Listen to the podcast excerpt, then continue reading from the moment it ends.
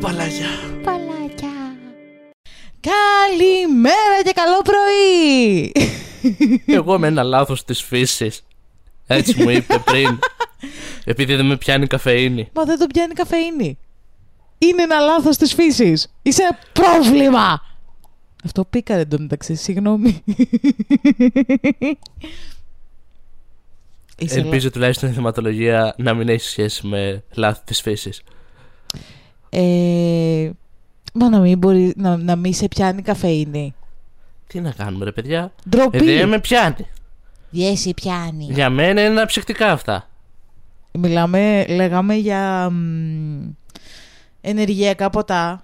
Πώς τα λέτε εσείς οι νεολαίροι; Νεολέρη. Μόλις έγινε 52 χρονών και έχω βγάλει γεννάκι παρόλο που είμαι γυναίκα. Ξαναλέω, νεολέρη. Ναι, το ξέρω. Ε, λέγαμε για ενεργειακά ποτά και ήταν σε φάση με πιάνει η πνηλία του μεσημέρι. Και εγώ έχω ενεργειακό ποτέ μου σε φάση ποιες; Ε, δεν με πιάνουν αυτά.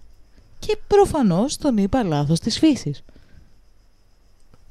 Let's go to the, to the stories. Εν τω μεταξύ, μόλις έχω αποξενώσει το μισό κοινό. Από τα τρία άτομα που μας ακούνε το 1,5, γιατί και αυτούς μπορεί να μην τους πιάνει καφέινη. Όλο λάθος. Αυτό κανονικά πρέπει να κοπεί. Ναι, γεια σας. Ε, πάμε στις ιστορίες. Η ιστορία, μα... ιστορία μας. Όλο λάθος σήμερα δεν λειτουργεί για κάποιο λόγο το κεφάλι μου. Οι ιστορίες μας έχουν να κάνουν με κατοικίδια, με ζωάκια, αυτό, με ζωάκια, κατοικιδιάκια, κατοικιδιούλια, κατοικιδιουκίνια. Άμα δεν με σταματήσει, εγώ θα συνεχίσω. Κατηδία έγινε εδώ.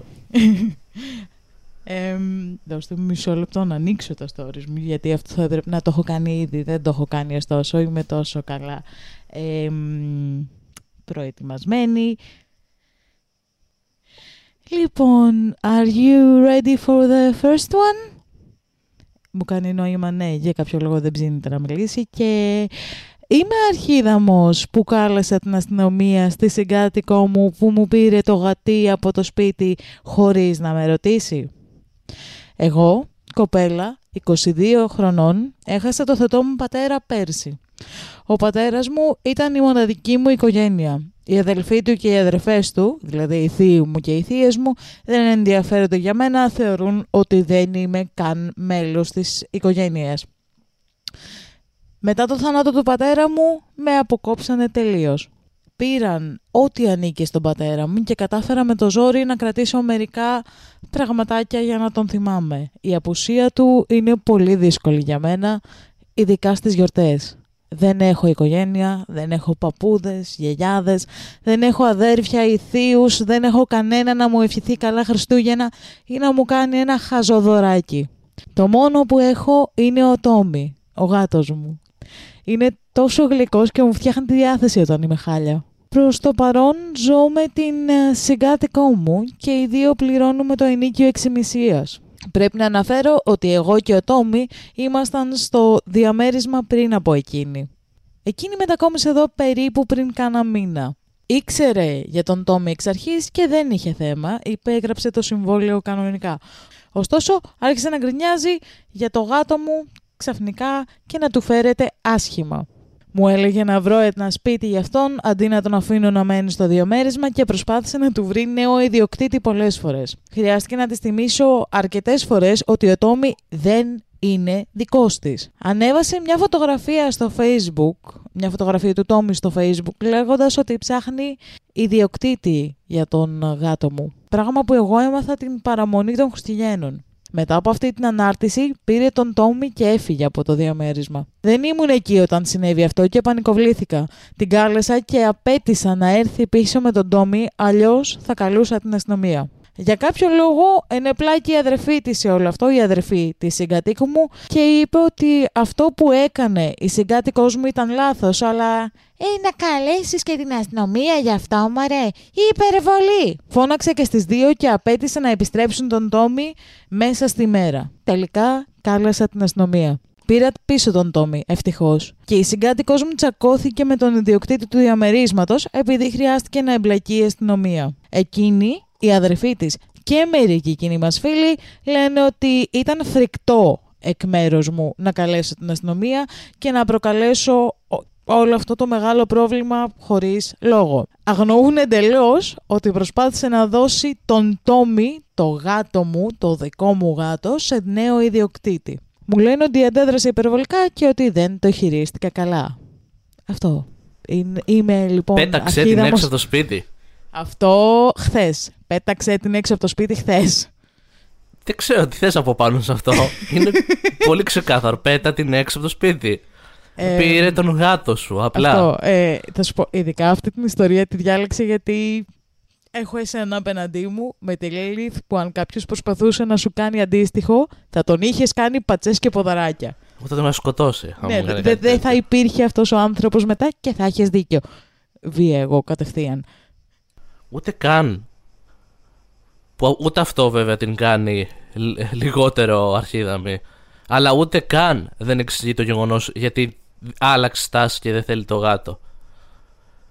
Αλλά και πέρα από αυτό, που είναι το λιγότερο, απλά πήρε τον γάτο του ενός ανθρώπου, το κατοικίδιο ενός ανθρώπου, με το έτσι θέλω και πήγε να το δώσει σε άλλον. Ναι. Και σε φάση, ενώ είχε συμφωνήσει όταν υπέγραψε το συμβόλαιο, το γατί αυτή ήταν δεδομένο του χώρου. Υπήρχε εκεί. Γι' αυτό το ανέφερα και μου φάνηκε και αυτό περίεργο ότι συμφώνησε, ήταν οκ και απλά από κάποια στιγμή μετά άλλαξε. Ναι, τύπου ρε παιδάκι μου, πες ότι συγκατοικούσαν και ξαφνικά η συγγραφέας αποφάσισε να φέρει ένα γατί στο σπίτι. Ναι, εκεί θα ήταν λίγο problematic. Θα μπορούσα να το δω και πάλι, όχι το να το πάρει. Δεν έχεις δικαίωμα όμως να πάρεις. Όχι το να το πάρεις από μόνος σου και να το διώξεις, αλλά να το συζητήσεις και να είσαι σε φάση. Δώστο, δεν είχαμε συμφωνήσει αυτό. Εγώ υπέγραψα εδώ σε ένα σπίτι χωρίς κατοικίδια και ξαφνικά μου φέρνεις κατοικίδιο χωρίς να το συζητήσουμε. Αυτό θα το καταλάβαινα. Και την αντίδραση της τύπησας της περίεργης θα την καταλάβαινα. Το να έχεις υπογράψει ένα συμβόλαιο σε ένα σπίτι που το κατοικίδιο είναι μια δεδομένη κατάσταση και να θες να το πάρεις από τον ιδιοκτήτη του, του οποίου ο ιδιοκτήτη αυτό το κατοικίδι είναι και η μόνη οικογένεια, έτσι. Δεν έχει κάτι άλλο στον κόσμο, έχει αυτό το κακόμοιρο το γατί. Το κέρατό σου. Εντάξει, ήταν πολύ vibe ε, dark οικογενειακή ιστορία στην αρχή. Ναι, λίγο. Μπορούσα να ακούω την. Ε, Πώς το λένε, τη μουσική της λάμψης. Της φάση. Εγώ και Τόμι.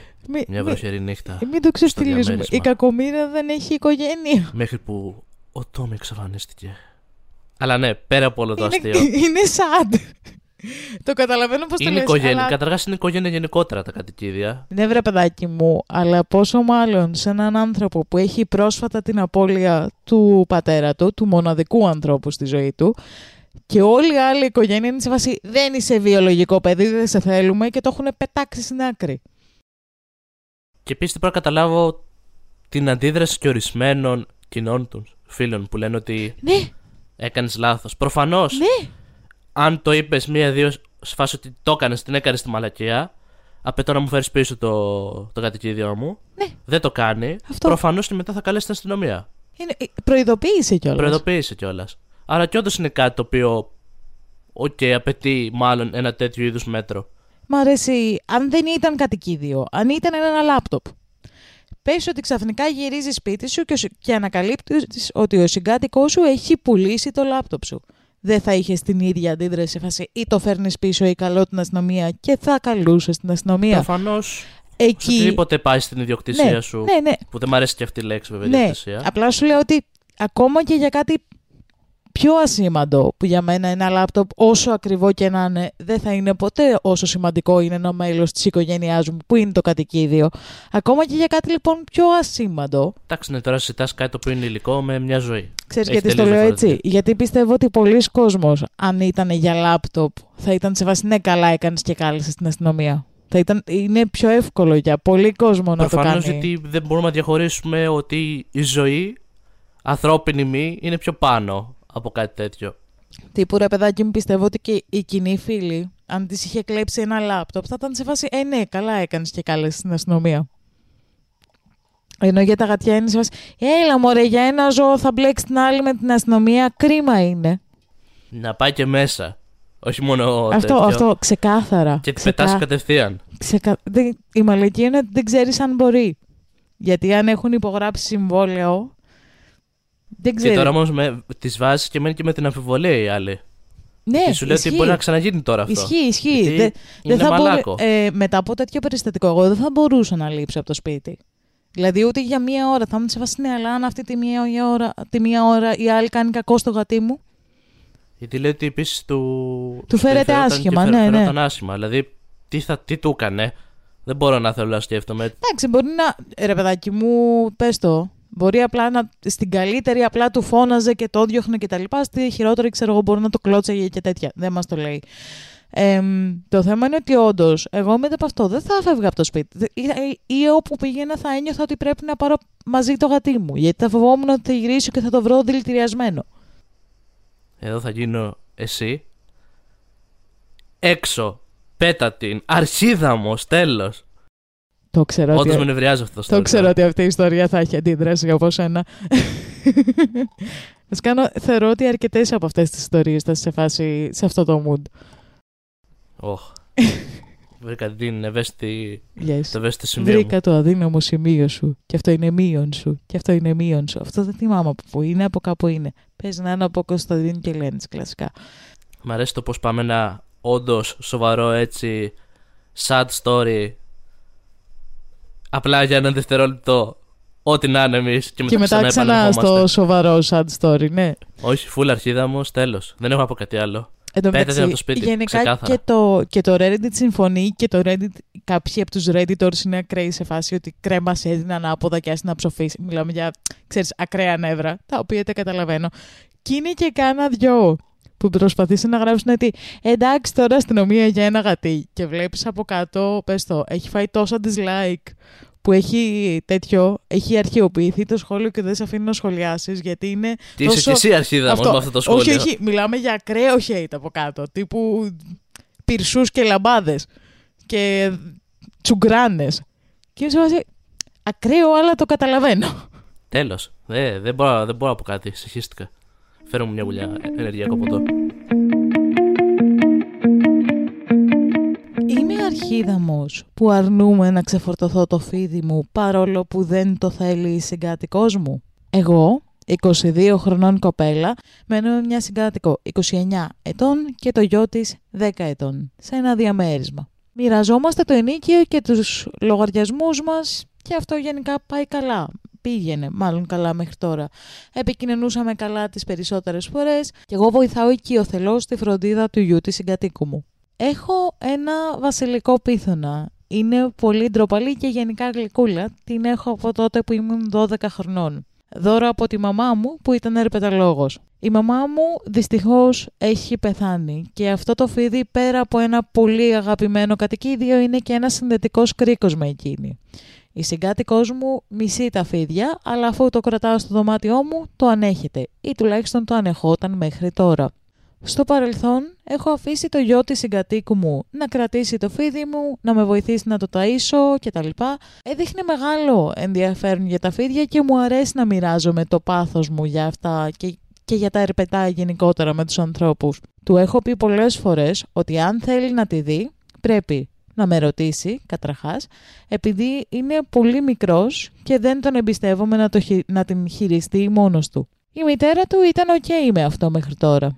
Πριν λίγες μέρες μπήκε στο δωμάτιό μου ο μικρός, χωρίς την αδειά μου, ενώ εγώ έλειπα, έψαξε τα σερτιάρια μου για να βρει το κλειδί της φωλιάς του φιδιού και έπιασε το φίδι μου, σήκωσε το φίδι μου, το οποίο ήταν σε φάση αλλαγής δέρματος. Όταν ένα φίδι αποφλείεται, είναι σχεδόν τυφλό και γίνεται πολύ αμυντικό. Το φίδι μου έκανε ένα βρυχυθμό προς το παιδί επειδή φοβήθηκε και ο μικρός τρόμαξε και άρχισε να κλαίει. Ήμουν στη δουλειά και η συγκάτοικός μου άρχισε να με παίρνει απαντά τηλέφωνα και μου είπε ότι το επικίνδυνο φίδι μου τρόμαξε το παιδί της και ότι δεν μπορώ να έχω το φίδι στο σπίτι μας πλέον. Απαιτούσε να δώσω το φίδι προς υιοθεσία. Της απάντησα πως όχι, προφανώς, οργισμένη, δεν πρόκειται να δώσω το φίδι μου και όταν γύρισα σπίτι, επέπληξα το γιο της που μπήκε στο δωμάτιό μου και ενόχλησε το φίδι μου χωρίς να είμαι εκεί. Η συγκάτοικός μου ήταν εξοργισμένη και μου είπε ότι ο γιος της δεν έκανε και κάτι κακό. Της είπα αποφασιστικά ότι φυσικά και έκανε κάτι κακό, καθώς γνώριζε τους κανόνες μου και δεν πρέπει να ασχολείται με το κατοικίδιό μου χωρίς να είμαι παρούσα. Πέραν το ότι ξέρει ότι δεν πρέπει απλά να μπαίνει στο δωμάτιό μου όταν δεν είμαι σπίτι και φυσικά ας μην ξεχνάμε το ότι έψαξε τα προσωπικά μου συρτάρια για να βρει το κλειδί. Η συγκάτοικός μου και εγώ τσακωνόμαστε γι' αυτό συνέχεια από τότε που συνέβη. Εγώ πλέον κλειδώνω την πόρτα μου για να αποτρέψω αυτήν και το γιο της από το να μπουν στο δωμάτιό μου. Θεωρώ ότι αυτό είναι ένα καλό μάθημα για τον μικρό να μην μπαίνει στο δωμάτιό μου και γενικά να μην κάνει πράγματα που του έχουν πει να μην κάνει. Τόσο εκείνοι, όσο και μερικοί από τους φίλους μας μου λένε ότι εγώ είμαι η περίεργη παύλα κακιά που έχω ένα αφίδι στην ίδια περιοχή με ένα παιδί, ενώ ένας σκύλος ή μία γάτα που για παράδειγμα μπορεί να δαγκώσουν πολύ χειρότερα από ένα μη δηλητηριώδες φίδι είναι για κάποιο λόγο αξιόπιστα. Παρεπιπτόντος, η φιδίτσα μου δεν δάγκωσε. Απλά βρυχήθηκε ως προειδοποίηση επειδή τρόμαξε και ήθελε να την αφήσουν ήσυχη. Η συγκάτοικός μου ανησυχεί ότι το φίδι μου θα δαγκώσει το γιο της και επειδή μόλις ανανεώσαμε το συμβόλαιο, κανείς από τους δυο μας δεν θέλει να το σπάσει και να φύγει. Προσπάθησε να πάρει τον ιδιοκτήτη του σπιτιού με το μέρος της, αλλά ο ιδιοκτήτης μας είπε ότι δεν τον αφορά και ότι επιτρέπεται να έχω το φίδι μου. Είμαι λοιπόν ο αρχίδαμος. Και εδώ θα πω πάλι όχι. Obviously. Ε, καταρχάς να κάνω μια παρένθεση. Έχουμε φύγει πλέον από το theme των ιστοριών που είμαστε 25 χρόνια και έχουμε ένα πολυτελές σπίτι και έχουμε πάει στη συγκατοίκηση όπου έχουμε χάσει τον ένα γονέα και έχουμε κατοικίδιο. Ναι, γιατί συνειδητοποιώ ότι πάλι δεν θα αποκτήσω ποτέ μόνη μου σπίτι. Οπότε η μόνη μου επιλογή είναι συγκατοίκηση. Οπότε. Ναι. Τώρα, σε δεύτερο σκέλος, για να μπούμε στην ιστορία, ε, θεωρώ ότι δεν είναι η αρχίδαμος της ιστορίας η κοπέλα. Προφανώς. Ε, πρώτον, είχε συμφωνήσει και με την άλλη, έτσι καταλαβαίνω βασικό ναι, το ότι υπάρχει φίδι το φίδι. ήταν δεδομένο, ναι. Απλά έγινε αυτό το γεγονός και με αφορμή αυτό η συγκάτοικός της άλλαξε άποψη και στάση. Φάουλ θεωρώ που οκ, είναι παιδί, ε, θα κάνει βλακίες και όντως ήταν ένα μάθημα γι' αυτό, αλλά του είχε δείξει κάποιους βασικούς κανόνες. Το, θα σου πω, το παιδάκι για μένα, εντάξει φάουλ, είναι παιδάκι, έκανε μαλακία. Το φάουλ εδώ είναι η μάνα του, που αντί να του εξηγήσει ότι ναι, έκανες ήθελα να πάω. μαλακία. Ότι αντίστοιχα και η μάνα θα πρέπει να του εξηγήσει ότι έκανες έκανες μια βλακεία τώρα, έκανες κάτι, πήγαινα και φοβήθηκες κτλ. Ωστόσο, υπάρχουν κάποιοι κανόνες που σου έχει πει και η συγκάτοικός μας και σου ξαναλέω κι εγώ, σαν μητέρα σου, να πρέπει να τους καταλάβεις σιγά σιγά και να τους ακολουθείς. Θεωρώ ότι ο βαθμός Αυτό. επικινδυνότητας τώρα είτε είναι φίδι, είτε σκύλος, είτε γάτα για ένα παιδί. Εντάξει. Θα σου πω, όχι, επειδή το λέει αυτό και όντως θέλω κι εγώ να εστιάσω λίγο σε αυτό. Η βασι... ε, ε, έχω κόλλημα με τα φίδια, μου αρέσουν πάρα πολύ, οπότε αυτή η ιστορία είναι close to my heart. Παρόλο που δεν έχω κατοικίδιο φίδι ακόμα. anyway, οι βασιλικοί πίθονες είναι κάτι πανέμορφα φιδάκια. Είναι μικροί πίθονες, είναι constructors, δηλαδή όντως σκοτώνουν τη λία τους εμ, με το να την πιέζουν, όπως κάνουν οι πίθονες. Βέβαια, το συγκεκριμένο είδος πίθωνε είναι μικρό είδος πίθωνα, φτάνει περίπου τα δύο μέτρα και αυτό με το ζόρι. Συνήθως είναι πιο μικρά και κυρίως ζουν σε captivity, δηλαδή δεν είναι είδος που θα επιβιώσει εύκολα στην φύση. Και δεν έχουν δηλητήριο. Έχουν, δαγκώνουν, αλλά έχουν πολύ πιο ήπιο δάγκωμα από ότι θα είχε μία γάτα ή ένας σκύλος όντως. Είναι λιγότερο επικίνδυνα στο να σε τραυματίσουν από ότι μία γάτα και ένας σκύλος. Και το λέει αυτό και θέλω κι εγώ να εστιάσω λίγο σε αυτό, ότι πιστεύω ρε παιδάκι μου, ότι αν ήταν μία γάτα που του έκανε αυτό το, το βρυχθισμό, το hissing, το hissing, ξέρω εγώ που λένε στα αγγλικά. Ή αν ήταν ένας σκύλος που του γάβγησε περίεργα, μπορεί η συγκάτοικος να μην είχε την ίδια αντίδραση. Να ήταν σε βάση ότι. Ε, ναι, αλλά το ενόχλησε στο ζωάκι. Ναι, σίγουρα Γιατί είναι επειδή- πιο θυσμι- συνηθισμένα κατοικίδια. Ναι, προφανώς αυτό. Θεωρώ ότι όμως σε ένα παιδί, να το θέσω κάπως έτσι, ο βαθμός που μπορεί να τραυματιστεί εν μέρη είναι κάπως ίδιος. Δηλαδή, και ίσως όντως και στην περίπτωση αυτή από μια γάτη ή ένα σκύλο να είναι και ακόμη ε, πιο μεγάλος. Με την έννοια επειδή είναι παιδί. Ναι, Είναι όχι, πιο κοίτα. εύκολο να τραυματιστεί. Ναι, ναι, ναι. Απλά σου λέω ότι όπω είναι πιο εύκολο να τραυματιστεί από ένα φίδι, σίγουρα είναι και πολύ πιο εύκολο να τραυματιστεί από μια γάτα ή από ένα σκύλο, τα οποία σε σύγκριση με το συγκεκριμένο φίδι, δεν σου λέω για άλλα είδη φιδιών, σε σύγκριση με το συγκεκριμένο φίδι, ε, η γάτα έχει πολύ μεγαλύτερη δύναμη στα σαγόνια της και ο σκύλος έχει πολύ μεγαλύτερη δύναμη στα σαγόνια του. Επίσης έχει πολλά περισσότερα βακτήρια και ο σκύλος και η γάτα από το, από το φίδι στα σαγόνια του. Από εκεί και πέρα, λάθος του παιδιού που μπήκε χωρίς να ρωτήσει, δεν ακολούθησε καν τους βασικούς κανόνες που τους είχε πει και η κοπέλα. ναι, Οπότε true. Φαίνεται ότι είναι ένας άνθρωπος ο οποίος ξέρει πώς να διαχειριστεί το κατοικίδιό του Που είχε σωστά. από 12 χρονών και η Ναι. μητέρα της ήταν ερπετολόγος. Και Δηλαδή, ξέρει πώς να το φροντίσει και τι να πει Ναι, σε άλλους ναι, να ναι. κάνουν ε, για να μάθουν να το δουν να είναι κοντά κι αυτοί. Και τους είχε εξηγήσει. Οπότε Μμμ. απλά το παιδί έκανε το λάθος και μπήκε έτσι, έψαξε πράγματα και άνοιξε μόνο του το μέρος που ήταν το φίδι. Ναι. Θεωρώ λάθος της στάση ότι αυτό που είπαμε, ότι θα έπρεπε η μητέρα να το εξηγήσει ότι ξέρεις κάτι, έκανες αυτό, είναι λάθος. Ναι. Πρέπει να ακολουθήσει κάποια βήματα σε αυτή την περίπτωση για το συγκεκριμένο κατοικίδιο. ναι. Όχι, ρε παιδάκι μου, θα σου πω. Η συγκεκριμένη ιστορία θα μπορούσε να είναι πολύ πιο απλή από την άποψη ότι θα μπορούσε να είχε γίνει μαλακία με το πιτσιρίκι, γιατί είναι παιδάκι, θα κάνει βλακίες και μετά να ήταν σε φάση η μάνα του που καταλαβαίνω την αρχική φρίκη, γιατί ρε παιδάκι μου νιώθεις ότι το παιδί σου κινδύνευσε. Καταλαβαίνω την αρχική φρίκη. Αφού περάσει όλη αυτή η φρίκη, ωστόσο, θα μπορούσαν να κάτσουν να κάνουν μια συζήτηση σε εγκάτοικο, θα έπρεπε τουλάχιστον να φτάσουν σε ένα σημείο να κάνουν μια συζήτηση από τη στιγμή που δεν μπορεί κανείς από τους δυος τους, από τους δυο τους να φύγει και να είναι σε φάση ε, ρε παιδάκι μου τύπου να εμπεδώσει και η μάνα το παιδάκι της έκανε μαλακία και εγώ αν ήμουν η τύπησα που είχε το φίδι θα μου σε φάση έλα εδώ να σου εξηγήσω πώς λειτουργεί το συγκεκριμένο φίδι να σου εξηγήσω για ποιο λόγο ακόμα και στη χειρότερη περίπτωση που θα, του, που θα το δαγκώσει δεν κινδυνεύει από αυτό δηλαδή θα προσπαθούσα να κάτσω να Ε, τις νομίζω να τις υπομυθοποιήσω. εξηγήσεις τι να, να τις κάνεις σε απομυθοποιήσω όλο αυτό το τέτοιο γιατί είναι όντως τα φίδια τα φοβάται πάρα πολλοί κόσμος και δεν τα θέλει. Και γι' αυτό σου λέω μέχρι ένα σημείο καταλαβαίνω και τη μητέρα που είναι σε φάση κινδύνευσε το παιδί μου. Και, και κάνει αυτή την Είναι, ακραία νομίζω, αντίδραση. ένα- ε, τώρα στην Ελλάδα, ειδικά που δεν έχουμε συνηθίσει σε τέτοιου είδους Μμμ. ζώα, σε διαμερίσματα. Καλά, ναι. Στην Ελλάδα, αν έχεις Στην Αμερική που είναι λίγο πιο ας είσαι το πούμε, σατανιστής. θεωρητικά πιο. το βλέπεις πιο εύκολα. Ναι. Αλλά παρόλα αυτά πάλι θεωρώ ότι παίζει ρόλο αυτό που πες ότι δεν είναι ένας σκύλος ή μια γάτα.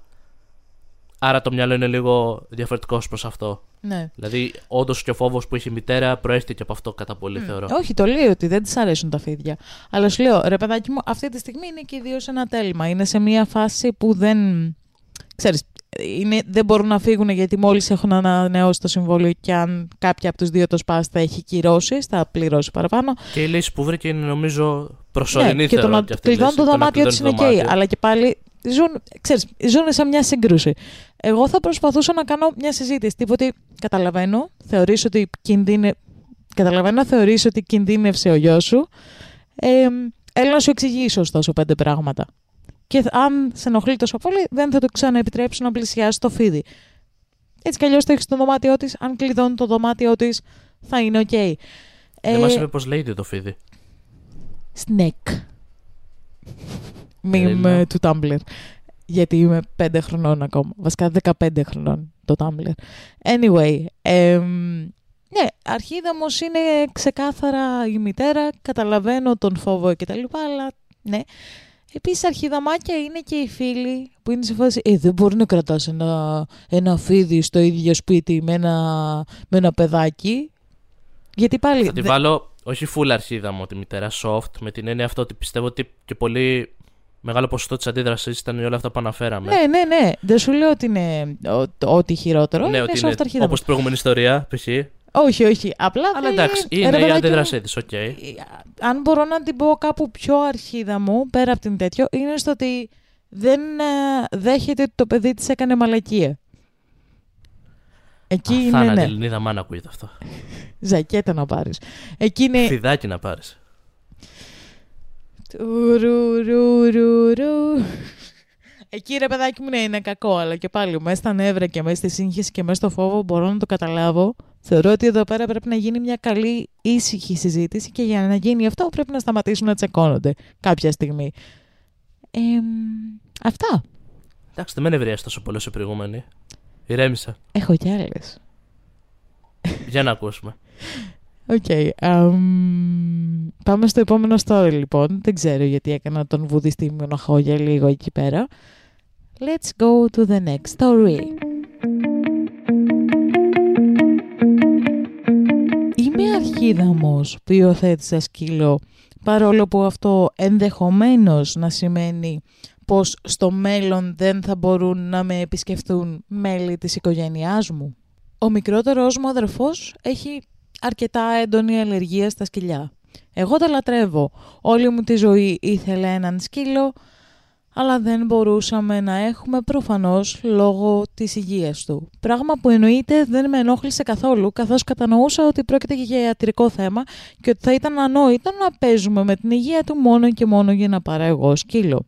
Ωστόσο, πρόσφατα με μετακόμισα, αγόρασα το δικό μου σπίτι σε άλλη πολιτεία από την οικογένειά μου και υιοθέτησα ένα σκύλο, ο οποίος ονομάζεται Bradford και είναι ένα σιβηρικό χάσκι, ο σκύλος των ονείρων μου. Ανέβασα φωτογραφίες του Ντόγκο στα κοινωνικά μου δίκτυα και τις είδαν οι γονείς μου. Είπαν ότι ήταν ανεύθυνο εκ μέρους μου να πάρω σκύλο λόγω του αδερφού μου. Και ήμουν σε φάση, what the hell, τι φάση κατοικώ εκατοντάδες χιλιόμετρα μακριά τους και όταν ήμασταν μικρά γενικά ο γείτονας μας είχε σκύλους και δεν επηρέαζε καθόλου τον αδερφό μου. Τύπου δεν είναι ότι δεν μπορώ ποτέ ξανά να πλησιάσω τον αδερφό μου επειδή έχω σκύλο, δεν έχει και τόσο βαριά αλλεργία. Είπαν ότι είχαν σκοπό να μου ζητήσουν να μείνει ο αδερφός μου μαζί μου κατά τη διάρκεια των σπουδών τους στο πανεπιστήμιο, το οποίο γενικά εγώ ακούω πρώτη φορά. Τους αποκρίθηκα πως ίσως θα ήταν καλή ιδέα να με είχαν ενημερώσει, για να μην πω ρωτήσει γι' αυτό, από τη στιγμή που πρόκειται για το δικό μου σπίτι, για να ξέρω κι εγώ τι θα κάνω, πώς θα κινηθώ. Μου είπαν ότι με είχαν βοηθήσει στο πανεπιστήμιο και θεωρούσαν ότι εγώ με τη σειρά μου θα τους βοηθούσα όταν έφτανε, στη σειρά, όταν έφτανε η σειρά του αδερφού μου να πάει στο πανεπιστήμιο που το ξαναλέω, εγώ αυτό το ακούω πρώτη φορά, δεν το είχαμε συζητήσει ποτέ. Είπαν ότι έπρεπε να ξεφορτωθώ τον Μπράντφορντ. Εγώ εκνευρισμένη του ζήτησα να μου στείλουν λογαριασμό για τη βοήθειά τους και να μην με ενοχλήσουν ξανά. Προσπαθούν συνεχώς να επικοινωνήσουν μαζί μου, αλλά δεν ενδιαφέρομαι να τους ακούσω. Περίμενα 26 χρόνια για να πάρω ένα σκύλο, ο οποίος δεν πρόκειται να πάει πουθενά. Πιστεύουν ότι είμαι αρχίδαμος επειδή δίνω προτεραιότητα στον σκύλο μου και όχι στον αδερφό μου και για τον τρόπο που τους είπα ότι μπορούν να μου στείλουν το λογαριασμό. Είμαι λοιπόν ο αρχίδαμος. Και πάλι όχι θα πω εδώ. Obviously. Έχω χάσει το point μόνο που άκουσα την ατάκα ότι επειδή σε βοηθήσαμε πρέπει να μας βοηθήσεις πίσω. Ισχύει. Ε, αφού... Έχασε όλο το νόημα. Ισχύει. Επίσης... Σε φάση... Είστε... Ναι. Ρε παιδάκι μου θεωρώ ότι η δουλειά του γονιού, το έχουμε πει σε άλλο επεισόδιο, αν μας ακούτε θα το ξέρετε, θα το θυμάστε, η δουλειά του γονιού είναι να σε βοηθήσει και να σου δώσει τα καλύτερα δυνατά εφόδια που μπορεί να σου δώσει, μέχρι να φτάσει σε ένα σημείο που να μην χρειάζεσαι πια τη, τη βοήθειά του μέχρι να είσαι σε, ε, ενήλικας που μπορεί να βγει στην αγορά εργασίας κτλ. Και πάλι δεν σταματάει να σε βοηθάει εκεί, αλλά δεν σταματάς να είσαι οικογένεια εκεί, αλλά εκεί ρε παιδάκι μου, μέχρι εκεί πρέπει να τέτοιο. Ε, δεν είναι δουλειά σου να ανταποδώσεις, όχι. Αν θες να ανταποδώσεις και το νιώθεις ότι θες να ανταποδώσεις, προφανώς δεν είναι δουλειά σου. Επίσης, να πάμε και στο πρώτο σκέλος που είναι το πιο σημαντικό, ότι ο αδερφός έχει μια είδους αλλεργία στα σκυλιά Mm-hmm. Δεν ξέρουμε βέβαια σε τι βαθμό. Αλλά και πάλι, αφού μας έχει πει ότι είναι υποφερτό. Δηλαδή, είχε και ο γείτονας σκύλο, ήταν ok. Okay. Επίσης, ναι, ακόμα και να έρθει να μείνει στο σπίτι της για το πανεπιστήμιο. Παιδιά, υπάρχουν τα αντισταμινικά. Jesus. Ναι, πιστεύω ότι θα μπορούν να βρεθούν λύσεις μια τέτοια περίπτωση. Για να μπορεί να μείνει μαζί ή να επισκέπτεται ε, την αδερφή του και να τη βλέπει. Δεν ήταν καν το να επισκέπτεται και να τη βλέπει. Ήταν ξεκάθαρα το. Ναι, αλλά εμείς θέλαμε να τον φορτώσουμε όταν πάει πανεπιστήμιο για να μην πληρώνουμε την αιστεία. Νομίζω και τώρα... ότι βρήκαν και μια καλή φορμή να της το πούνε ναι, τώρα. Ναι, ναι, ναι. Αφού λέει ότι δεν της το είχαν πει ποτέ. Ναι. Οπότε στην προσπάθειά τους να. Πώς το λένε, να να της το πούνε αυτό ότι θα έρθει να μείνει ο αδερφός σου, ξέρω εγώ, για να μας το αποδώσει τύπου. Πάτησαν πάνω στο... με το σκύλο. Ναι. Γενικά, ρε παιδάκι μου, τύπου δεν καταλαβαίνω καν τη λογική. Άσε το σκύλο. Δεν καταλαβαίνω τη λογική του να θεωρείς δεδομένο ότι ο άλλος μπορεί να φιλοξενήσει έστω και τον αδερφό του στο σπίτι του. Δεν είναι αυτονόητο. Όχι. Το ότι είναι αδερφός μου, ξέρω εγώ κάποιος, δεν σημαίνει ότι είμαι υποχρεωμένη να τον φιλοξενήσω για τέσσερα χρόνια που είναι ένα πτυχίο σπίτι μου. Ναι, προφανώς πρέπει να υπάρξει μια συζήτηση πρώτα. Να το ξέρεις Ναι. ότι σκέφτονται αυτό το ενδεχόμενο. Τύπου δεν ξέρεις τι χώρους έχει το σπίτι. Μπορεί να μην έχει παραπάνω δωμάτια. Θα σου το πω και πολύ απλά. Μπορεί να μην θες εσύ. Είναι ο δικός σου χώρος, Όχι. είναι ο δικός σου σπίτι που λέει. Ναι. ο λόγος. Παίζει- Εννοείται μπορεί το να μπορεί να θες, μην το- θες. Το πιο. Ναι, ναι, ναι. Ας Που το έχεις πούμε κάθε έτσι σενάριο. δικαίωμα. Αλλά εγώ σου λέω και να θες. Έχεις το χώρο. Ή θα τον έχεις κοιμισμένο σε ένα σαλόνι και δεν θα έχει σαλόνι. Και δεν θα έχει και αυτός προσωπικό χώρο. Δηλαδή, δεν, ε, δεν... Αυτά τα συζητάμε γενικά. Μου φαίνεται ηλίθιο το «Ε, θα τον φιλοξενούσες Μόρτορ, θα τον φιλοξενήσεις εσύ, τι θα κάνουμε, θα, θα πληρώνουμε την αιστεία» Όχι βέβαια. Για να φύγει το, το κομμάτι του αδερφού, επειδή εκεί πέρα λείπει απλά το γεγονός ότι δεν ξέρουμε κατά πόσο η αλλεργία τον επηρεάσει και σε τι βαθμό, γιατί προφανώς θεωρώ ότι Ναι, εντάξει, υπάρχουν και κάποια επίπεδα εκεί. Κάποιο μπορεί να τους ενοχλεί ελάχιστα, κάποιο πάρα υπάρχουν, πολύ. υπάρχουν, ναι. Κάποιος όντως μπορεί να μπορεί εντελώς. Γιατί εντάξει, Εντάξει, δεν θα αλλεργίες, πάει στο οκ. σπίτι. Ναι. Ε, δηλαδή, Αλλά έτσι όπως μας το έχει γράψει, θεωρώ ότι είναι υποφερτό ότι μπορεί να είναι κοντά σε σκύλους. Και θεωρώ ότι μπορούσαν να βρουν λύση πάνω σε αυτό το κομμάτι. Ναι, απλά σου λέω ότι ακόμα και να μην είναι υποφερτό και να μην υπάρχουν λύσεις σε αυτό το κομμάτι, so what; Δεν, δεν τις Τελική το θα, είχαν... ήμουν, θα έκανα compromise ότι θα επισκέπτομαι μόνο εγώ, αφού τόσο δεν μπορεί Ναι. ο ίδιος Άσε και το κατανοώ εντάξει Επίσης, την υγεία του. άσε το γεγονός, ξέρω εγώ, ότι εμ, δεν μπορεί πλέον ας πούμε, να τον φιλοξενήσει ή μπορεί να μην ήθελε να τον φιλοξενήσει. Χέστο αυτό. Ε, δεν τις το είχαν συζητήσει καν. Επομένως, ακόμα και να ήταν διαθέσιμη και να έλεγε θα την κάνω τη θυσία για τα τέσσερα αυτά χρόνια, δεν το ήξερε. Πώς, δηλαδή, Ναι, αυτό θέλω να πω. Νομίζω ότι το story ξεκίνησε με το σκύλο και τελικά επεκτάθηκε σε ένα πιο σημαντικό ζήτημα, θεωρώ. Για την κοπέλα ότι απλά εν τέλει θέλει να τη πούνε ότι θα μπεις στο πανεπιστήμιο, θα έρθει να μείνει μαζί σου. ναι, Και τύπου, τύπου πρέπει να μας το ξεπληρώσεις. Και μετά καλά τους απάντησε. Ωραία, φέρτε μου τον λογαριασμό να τελειώνουμε. Ισχύει. Πόσο σας Να σας κόστησε. στείλω, ναι. Ισχύει. Πόσο σας κόστησε το να με φροντίσετε. Ναι, ξέρω. πόσο σας κόστησε αυτό. Ναι, Να σας το συμφωνώ, ξεπληρώσει λεφτά συμφωνώ, τότε, άμα είναι. συμφωνώ full. Και δώστε στον αδερφό. Ισχύει.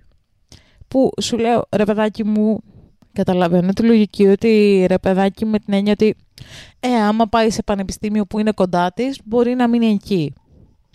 Αλλά αυτό πρέπει να το συζητήσεις με το παιδί που έλα εδώ κόρη, αν ο αδερφός σου περάσει εκεί, μπορείς να τον φιλοξενήσεις.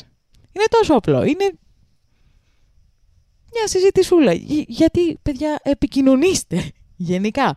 Επικοινωνία. Σημαντικό πράγμα. Εντάξει, εκεί πέρα μπαίνει το γεγονός που έχουμε πει όντως σε προηγούμενο επεισόδιο ότι οι γονείς, τουλάχιστον η πλειοψηφία, έχουν μια, ε, μια γενικότερη σκέψη ότι επειδή σε φροντίσανε, επειδή σε μεγαλώσανε, αυτό μετά πρέπει να το ξεπληρώσουμε με κάποιο τρόπο. Ναι. Υπάρχει ναι, ναι, ναι, μια τέτοια υπάρχει νοοτροπία αυτή δυστυχώς. Η, τέτοιο. Η χαζο... Δηλαδή ότι σε τέτοιο. μεγάλωσα, έζησες κάτω από το σπίτι μου κτλ. Τα, τα, τα ξέρετε, δεν θα μπω σε αυτές τις Ναι, λεπτομέρειες. αυτή η χαζομάρα Νομίζω υπάρχει, ξέρουμε αυτή υπάρχει την- πάρα πολύ. την νοοτροπία. και θα, θα το ξαναπώ και θα το... Αυτό που είχαμε πει και σε προηγούμενο επεισόδιο.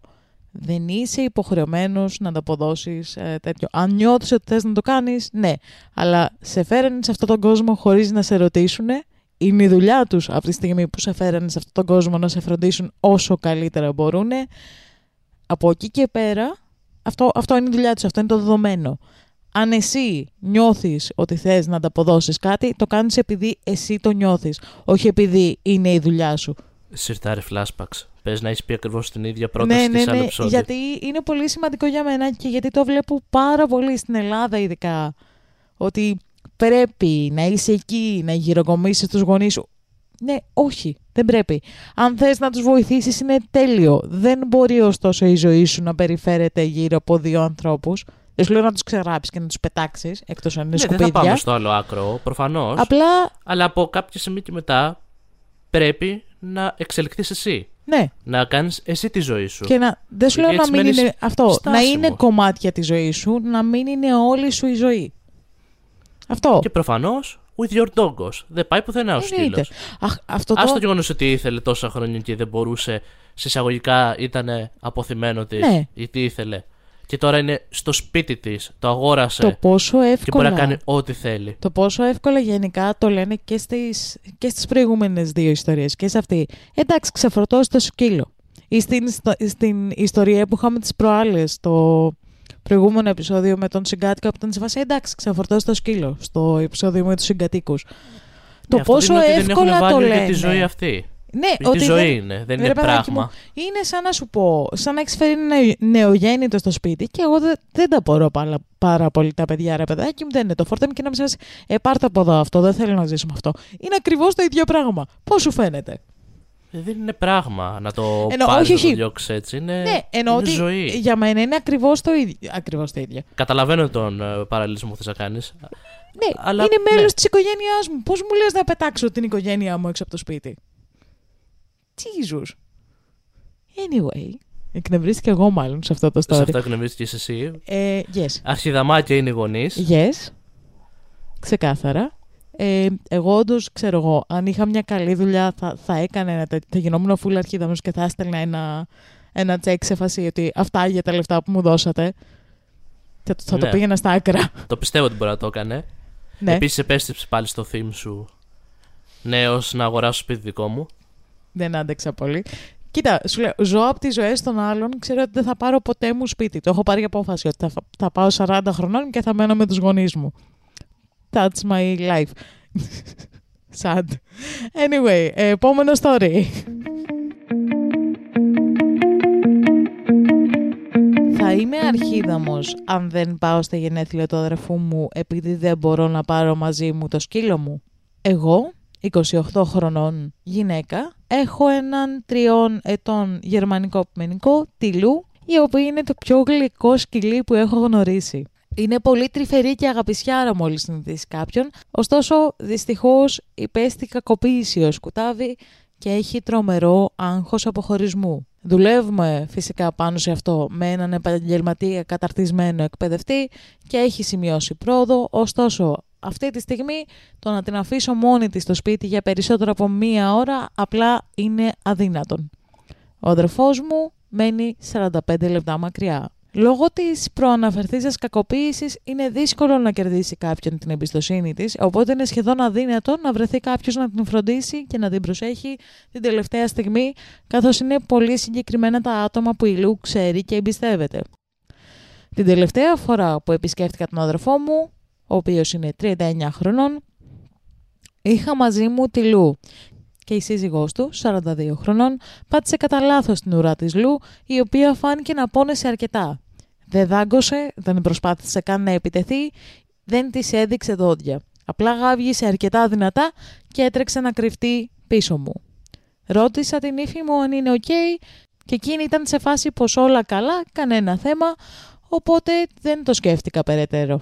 Έτσι κι αλλιώς ήξερε τη Λου σχεδόν δύο χρόνια πριν συμβεί το συγκεκριμένο περιστατικό, επομένως φαντάστηκα πως κατάλαβε την κατάσταση. Έδειχνε να είναι οκ. Όμως, όταν ο αδερφός μου με προσκάλεσε στο πάρτι γενεθλίων του το ερχόμενο Σάββατο, μου είπε να αφήσω την Λου στο σπίτι και όταν τον ρώτησα το λόγο, μου είπε ότι η νύφη μου πίστευε ότι είναι υπερβολικά επιθετική και δεν θα πρέπει να είναι κοντά στους καλεσμένους. Δεν είναι υπερβολικά επιθετική, αλλά είναι το σπίτι τους, οι κανόνες τους και θέλω να σεβαστώ τις επιθυμίες της, οπότε απλά κάλεσα την ταντά σκύλων που καλό συνήθως για τη Λου, ωστόσο μου είπε πως δυστυχώς δεν ήταν διαθέσιμη ή διαθέσιμος, δεν ξέρουμε φίλο, οποιοδήποτε άλλος που είχε προηγουμένως φροντίσει τη Λου, άρα και η Λου τον εμπιστευόταν, ήταν, θα ήταν επίσης στο πάρτι του αδερφού μου, οπότε δεν είχα κανέναν, δεν έχω κανέναν να την προσέχει. Είπα στον αδερφό μου ότι μπορώ είτε α να φέρω τη Λου και να την έχω με το λουρί της όλη την ώρα. Β. Να πάρω τη Λου μαζί μου και να κάνω βάρδιες με τη μητέρα μου για να τη βγάζουμε βόλτες στη γειτονιά ώστε να μπορέσω να μείνω κι εγώ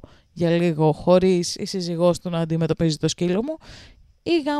Να περάσω με τη Λου στο αυτοκίνητο για να του ευχηθώ και να του δώσω το δώρο του και να φύγω σύντομα μετά καθώς δεν θέλω να αφήσω τη Λου μόνη της στο αυτοκίνητο για περισσότερο από 15 λεπτά. Μου είπε ότι δεν του άρεσε καμία από αυτές τις επιλογές επειδή η σύζυγός του δεν ήθελε τον επιθετικό μου σκύλο στην διοκτησία τους, στην αυλή τους ή γενικά στη γειτονιά τους. Ζήτησα συγγνώμη και του είπα ότι από τη στιγμή που αυτό ισχύει δεν θα μπορούσα να έρθω καθόλου.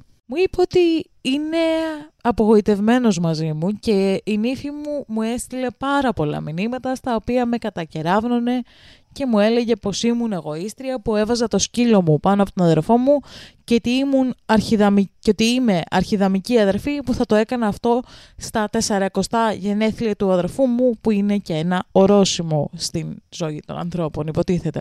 Νομίζω ότι πρότεινα αρκετά λογικές λύσεις ωστόσο και επειδή όλες αυτές απορρίφθηκαν δεν βλέπω ποιες άλλες επιλογές έχω από το να μείνω σπίτι. Ωστόσο, θα ήθελα να ακούσω και τις γνώμες αμερόληπτων αγνώστων από το διαδίκτυο για να είμαι σίγουρη. Am I the asshole? Να γίνω λίγο εσύ. Γίνε. Θα ξεκινήσω ανάποδα. Πρώτον, τι ορόσημο τα 40 χρόνια; Ορόσημο προς True. το θάνατο; Επειδή μεγαλώνουμε κατά ένα έτος και οδεύουμε στο θάνατο; Yes. Αυτό έγινε τώρα. Sweet relief of death. Οπότε, τώρα πάμε κανονικά. Ε, όχι, δεν είναι αρχίδαμος. Obviously. Το point είναι ότι όντως προσπάθησε να βρει λύσεις. Το σημαντικό κομμάτι. Δεν ήταν ότι απλά, οκ, δεν μπορεί ο σκύλος μου. Δεν μπορώ, τέλος. Mm. Εξήγησε, έδωσε εξηγήσεις και πρότεινε και δύο-τρεις λύσεις.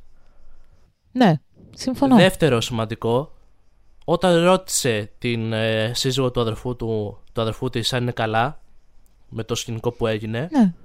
είπε ότι ήταν οκ. Θα μπορούσε να της πει ότι όχι, δεν νιώθω καλά τελικά. Ότι ή φρίκαρα, ξέρω εγώ. φρίκαρα Ναι. ή βλέπω μια επιθετική συμπεριφορά του σκύλου, να το συζητήσουμε. ναι. Το ότι το ανέφερε σε δεύτερο χρόνο και το ανέφερε αυτό όχι η ίδια κιόλας, αλλά ο άντρας, ο αδερφός της το είπε, Ναι, ναι, ναι. είναι φάουλ. Προφανώς.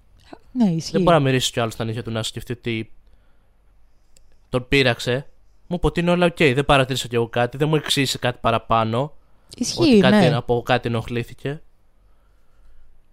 Τρίτον, για μένα το, το γεγονός ότι της λέει ότι Οκ, μου προτείνεις τρεις λύσεις, δεν, με- δεν θέλω καμία και σε θεωρώ εγωίστρια. Εγωιστικό είναι η δική του στάση Ναι, και της γυναίκας του. ξεκάθαρα. Που θεωρώ ότι γνωρίζουν την κατάσταση με το σκύλο. Ε, πες το, καταρχάς, ε, ρε παιδάκι μου, ειδικά ένα σκυλί που έχει υποστεί κακοποίηση είναι πολύ πιο ευαίσθητο από οποιοδήποτε άλλο κοινό σκυλί. Επίσης, ε, ε,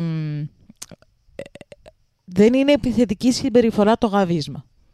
Είναι ούτε αμυντική. Είναι, ρε παιδάκι μου, Στην προκειμένη νομίζω φοβήθηκε ο Σούλης. ναι, Εντάξει, αυτό είναι ξαφνιάστηκε, αντίδραση φόβου. φοβήθηκε. Όχι, ρε παιδάκι μου, πολλές φορές. Ε, άλλα σκυλιά, ας πούμε, πιο όντως επιθετικά, άμα τους πατούσε στην ουρά, όντως μπορεί να βγάζανε δόντια. Το οποίο είναι προειδοποιητική συμπεριφορά. Μετά από αυτό ακολουθεί το δάγκωμα. Όντως.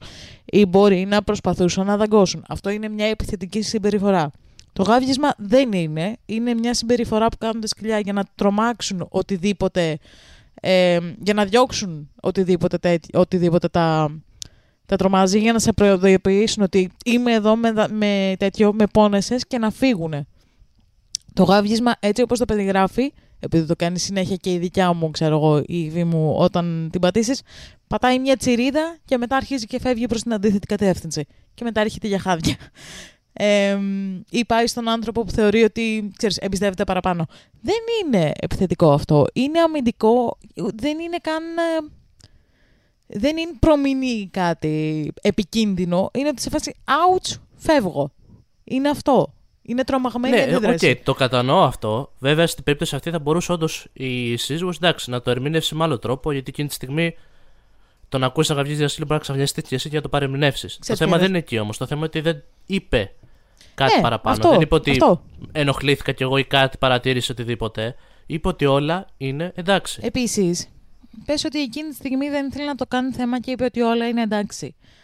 Όταν ήρθε η ώρα για την γενέθλια, το να πεις δεν θέλω τον επιθετικό του σκύλο είναι γουρουνιά. Θα, εγώ στην περίπτωση αυτή σου θα έλεγα ότι ρε εσύ, το πώς αντέδρασε ο σκύλος της προάλλε παρόλο που δεν στο πω με τρόμαξε. Και δεν ξέρω αν είναι OK να είναι με τον Ε, κόσμο. Αυτό, αυτό που σου Αυτό λέω. Ότι θα δεν ήταν μια συζητήθηκε OK ποτέ. συζήτηση. μετά. Αυτό θα ήταν μια OK για Και συζήτηση. δεν το είπε και η ίδια. Σου ξαναλέω. Το είπε ο σύζυγός της. Από εκεί πέρα το Ναι. έμαθε η κοπέλα. Ναι, ναι, ναι, ισχύει. Απλά, απλά να το συζητήσει. Το και μεγάλο μετά η άλλη φάουλ. απλά την έλεγε εγωίστρια. Τύπου ότι όχι. Δεν το συζητήσατε ποτέ. Νόμιζε ότι όλα είναι OK. Προφανώς. Και στη τελική σας πρότεινε τόσες λύσεις. Ξαναλέω, δεν είναι ότι. Οκ, Ισχύει. έχω ένα σκύλο ο οποίος κατανοώ το πρόβλημα, προφανώς. Ισχύει. Έχει κακοποιηθεί. Αλλά δεν ήταν και η περίπτωση του στυλ ότι κανονίζουμε κάτι. Δεν μπορώ. Δεν έχω κάτι για το σκύλο. Δεν Ξέρεις μπορώ, δεν τι, έχω κάτι για το όχι. σκύλο. Η τύπισσα προσπάθησε. Σου είπε τρεις-τέσσερις λύσεις, σου είπε τι μπορεί να κάνει. Δεν είχε κι άλλο άτομο κιόλας εκείνη τη Να σου βραδιά. πω κάτι. Έτυχε. Και δεν ήταν υποχρεωμένη να σου πει λύσεις. Έχει τύχει να πω, ειδικά όταν η Ναι, ίδια με ήταν αυτή πιο την έννοια το λέω, κουτάβη. ότι δεν είναι υποχρεωμένη. Και δεν ήταν κάποιος στο σπίτι να την προσέχει, που ήθελε άτομο να την προσέχει. Έχει τύχει να πω: Δεν μπορώ να βγω, είναι μόνος το σκύλος μου. Και δεν το θεωρώ κακό. Ο σκύλος μου είναι μια επιλογή που έχω κάνει στη ζωή μου να έχω αυτό το σκύλο και οφείλω να τον φροντίζω. Μα δεν στο λέω για να το πεις ως δικαιολογία. Προφανώς. Θα Όχι, τύχουν και. Ειδικά άμα είσαι ένα σκύλο που έχει όντως κάποιο ζήτημα και πρέπει να το φροντίσει παραπάνω για τον χι ψι λόγο. θέλω να σου πω ότι Θα υπάρχουν και περιπτώσεις που θα πεις ότι δεν, δεν γίνεται. δεν πρέπει να υπήρχε μείνω. καν, δηλαδή δεν ήταν καν υποχρεωμένη να προσπαθήσει να βρει λύσεις. Από τη στιγμή που αυτή είναι η πολιτική, δεν θέλει με το σκύλο σου, οκ, δεν μπορώ να έρθω. Τελεία. Εντάξει, το έκανε νομίζω ότι εντάξει, είναι σαν άνθρωπος ότι ήθελε να βρει μια λύση και όντως ήθελε να πάει. Με αυτή την είναι το διαχωρίζω. Ναι, απλά σου λέω ότι Προφανώς και το λέω με ένα παραπάνω. Το τονίζω λίγο παραπάνω με την έννοια ότι θα έπρεπε και ο αδερφός να πει: Ξέρεις εσύ, οκ, κάνει όμως μια προσπάθεια. Δηλαδή θα το εκτιμούσα, ρε φίλε. Εντάξει, κι ας Ναι, μην ισχύει. ήθελα εγώ, εκτιμώ ότι. ισχύει. Δηλαδή κι ας μην έρθεις στο τέλος, γιατί Ότι αυτό τον πείραξε που προσπάθησες. δεν ήρθες, αλλά εκτιμώ ότι προσφέρθηκες να έρθεις έστω και 15 λεπτά, μου είπες τρεις λύσεις. Που και πάλι σου ξαναλέω και να μην προσφερόταν για αυτές τις λύσεις, γιατί είναι λύσεις που αντικειμενικά δεν είναι βολικές για την ίδια. Ξεβολεύει φουλ και τον εαυτό της και το σκύλο, π.χ. να τον έχει όλη την ώρα με ένα λουρί. Δεν είναι ωραία φάση. Ε, μ, και να, δηλαδή, και να μην το έκανε αυτό, θεωρώ ότι θα πρέπει να δείξουν και κατανόηση στο ότι α, από τη στιγμή που ξέρουν και το σκύλο, που ξέρουν τι παίζει με το συγκεκριμένο σκύλο, ότι α, οκ, καταλαβαίνω ότι δεν μπορείς να έρθεις. Υπάρχει, έχει γίνει ένα πολύ ωραίο comment που έχω κρατήσει, που είναι σε φάση, ναι, προφανώς και όχι, δεν είσαι ο αρχίδαμος, ο σκύλος σου σε περιορίζει στο να πηγαίνεις σε κάποια events, αν αυτό είναι ok για σένα και είναι κάτι που μπορείς και δεν σε ενοχλεί στη ζωή σου, είναι μόνο, αποκλειστικά και μόνο δικό σου θέμα. Ψιλομαλακία για τους φίλους σου και για τις οικογένειές σου σε τέτοια θέματα υποθέτω, αλλά αυτό είναι δική σου απόφαση. Δεν, μπορείς να, δεν μπορούν να σε αναγκάσουν να εγκαταλείψεις το κατοικίδιό σου και δεν μπορείς να αναγκάσεις τους, ανθρώπους, τους άλλους ανθρώπους να το έχουν ε, γύρω τους αν δεν το θέλουν. Με το οποίο συμφωνώ απόλυτα. Απλά εδώ πέρα νομίζω ότι γενικεύει το σχόλιο την όλη κατάσταση. Όχι, εδώ, ναι. εδώ αυτή Απλά, ρε αναφέρθηκε σε παιδάκι ένα μου, όχι. μεμονωμένο περιστατικό. Ναι, είναι γενίκευση. Απλά νομίζω ότι αυτή η γενίκευση είναι και το, το ζουμί. Ότι ρε παιδάκι μου, ο σκύλος σου είναι η επιλογή σου. Χρειάζεται να τον φροντίζεις παραπάνω γιατί έχει και ένα ιστορικό. Οκ, σε περιορίζει, αλλά αν είσαι οκ με το ότι σε περιορίζει, that's it. Εντάξει, αυτό είναι τώρα επακόλουθο το θες να έχεις σκύλο ο οποίος έχει κάποιο πρόβλημα. Θες Ναι. να έχεις γενικότερα κατοικίδιο το οποίο έχει κάποια ιδιαίτερη, θέλει Μα κάποια και ιδιαίτερη φροντίδα. πρόβλημα να μην έχει, ρε παιδάκι μου, πες το. Δεν μπορείς να εγκαταλείψεις το κατοικίδιό σου για πολλή ώρα. Δεν, γενικά δεν είναι καλή φάση, αν δεν έχεις άτομο να το προσέχει. Εντάξει, τώρα μιλάμε όμως για μία ώρα. Άλλο όταν έχεις Ναι. έναν, ε, έναν υγιέ σκύλο που μπορεί να Όχι. κυκλοφορήσει τα λοιπά, που μπορείς να τον αφήσεις και κάποιες ώρες μόνο του για να πας να κάνεις κάτι που μπορεί να τύχει. Είτε αυτό λέγεται κάποια εκδήλωση, είτε λέγεται δουλειά, είτε λέγεται κάποια μάσοξη, το οτιδήποτε. Ναι. Προφανώς άλλο είναι όμως να είσαι ένας σκύλος ο οποίος χρήζει μιας ιδιαίτερης φροντίδας. Ναι, ναι, δεν αντιλέγω. Εκεί πέρα πάει λίγο διαφορετικά. Οκ, κατανοητό. Απλά νομίζω ότι στη συγκεκριμένη περίπτωση είναι πολύ γενικό το σχόλιο. Ναι, ισχύει. Ενώ αυτή μας έχει μιλήσει μόνο για ένα μεμονωμένο περιστατικό. Δεν ξέρουμε αν ισχύει και γενικότερα. Αλλά και γενικότερα να ισχύει είναι επιλογή της. Οκ. Ισχύει. Απλά σου λέω ότι υπήρχε και... μ, Ρε παιδάκι μου, έχει τύχει να απορρίψω και θα απορρίψω ξανά στη ζωή μου πράγματα τα οποία θα κρατούσαν πολλή ώρα επειδή δεν ήταν κανείς στο σπίτι να μείνει με την Ήβη. Παρόλο που η Ήβη μπορεί να μείνει μόνη της και δεν θα πάθει κάτι, στεναχωριέται. Και δεν θε...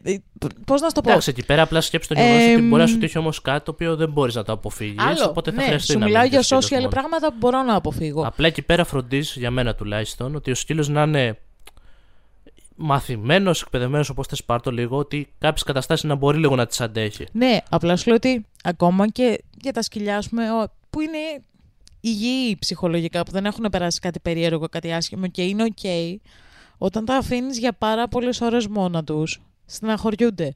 Επομένως, ναι, έχει τύχει να επιλέξω π.χ. να μείνω σπίτι μου, γιατί ξέρω ότι θα, η Ήβη θα μείνει μόνη της μαζί με τη δουλειά, ξέρω εγώ, αν έχω λείψει και στη δουλειά πάνω από 10 ώρες μέσα στη μέρα και δεν το θέλω αυτό. Ξέρω πώς θα νταουνιάσει.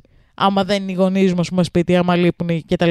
Επομένως, αυτό που λέει, ο σκύλος μου είναι επιλογή μου και είναι επιλογή μου το να. το πώς θα ρυθμίσω Εντάξει, τη εκεί ζωή είναι μου. περίσταση τώρα, νομίζω. Τι ναι, χρειάζεται. απλά σου λέω ότι ακόμα και σε πιο απλά επίπεδα που δεν υπάρχει θέμα κακοποίησης και κακής συμπεριφοράς, είναι η οικογένειά σου αυτό το πλάσμα. Δεν, δηλαδή, έχει σημαντικό ρόλο στη ζωή σου. Δεν μπορείς να το απορρίψεις και δεν μπορούν να σε αναγκάσουν να το απορρίψεις επειδή είναι εγωιστικό. Για μένα δεν είναι εγωιστικό το να περάσω χρόνο με το σκύλο μου. Ειδικά όταν το έχει Καταρχάς, ανάγκη. προφανώς νομίζω ότι είναι λίγο κοινή λογική ότι όταν έχεις ένα σκύλο, θεωρητικά έχεις το να πάρει το χρόνο να περνάς μαζί του. Δεν νομίζω ότι κάποιος παίρνει σκύλο και λείπει και τις 24 ώρες. Αυτό. Εντάξει, οκ, είναι. Γιατί το πήρες όντως ή το σκύλο, ξέρω εγώ, Ναι. να μείνει μόνος του.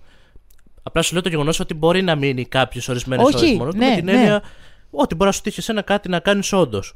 Ισχύει. Απλά σου λέω ότι εδώ πέρα ειδικά είναι έξτρα αρχίδαμη και ο αδερφός της και η γυναίκα του γιατί ξέρουν το ιστορικό του συγκεκριμένου σκυλού, σκυλιού Ναι, αυτό το είπα και στην θα αρχή. έπρεπε να το καταλαβαίνουν. Απλά σου λέω ότι ακόμα και σε περίπτωση που δεν έχει τέτοιο ιστορικό ένα σκυλί και πάλι αν επιλέξεις να μείνεις μαζί του για να μην είναι πολλές ώρες μόνο του και στεναχωριέται, δεν θεωρώ ότι είναι εγωιστικό.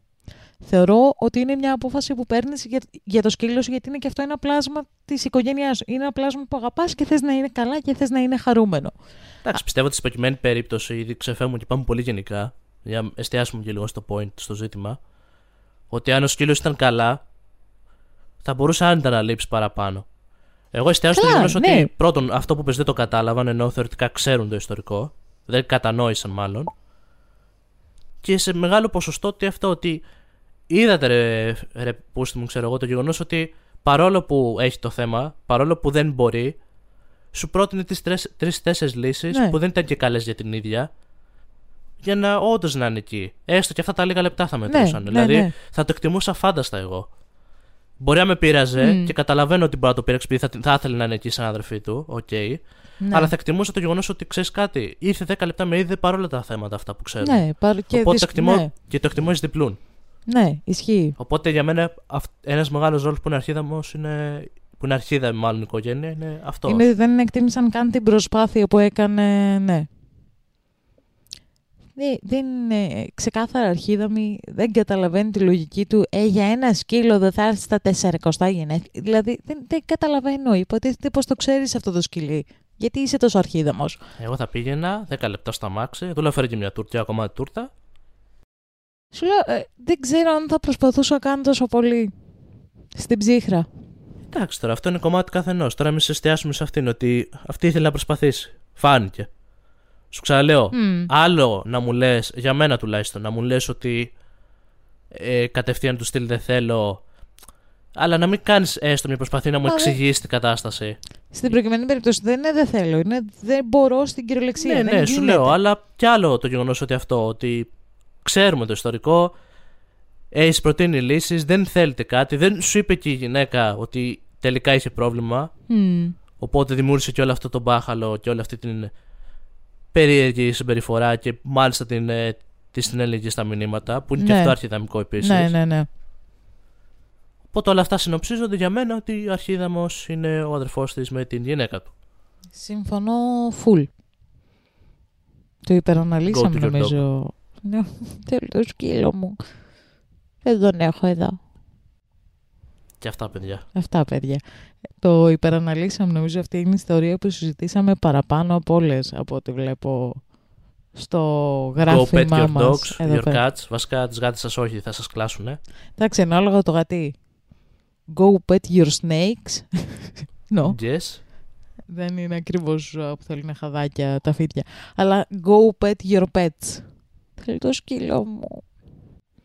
Εγώ, άμα πάω τώρα σπίτι να. Καλά, η Λίλη θα έρθει σίγουρα. Ε, Ναι, η Λίλιθ είναι κάνεις σε σκύλους. Και, και το μπιφτέκι μου θα έρθει κατευθείαν. Θα Και- πεταχτεί η Λίλη πρώτη-πρώτη και μετά θα πεταχτεί ο Σέντρικ σε μένα. Μμ. Όχι, εγώ θα πεταχτεί το μπιφτέκι μου πριν καλά-καλά βγω από το ασανσέρ. Μπιφτέκι μου είναι ο σκύλος μου. Θέλει το σκύλο μου. And in case we don't see ya, Good afternoon good evening. And good night. Εγώ έχω βρει τώρα το κόλπο, δεν θα το ξεχνάω ποτέ. Δε, ναι, απλά λέω στην πρώτη ατάκα γιατί δεν μπορείς να θυμηθείς το Να υπόλοιπο. προλάβεις να την πεις. Ντροπή. Φτούσιο. Anyway, bye!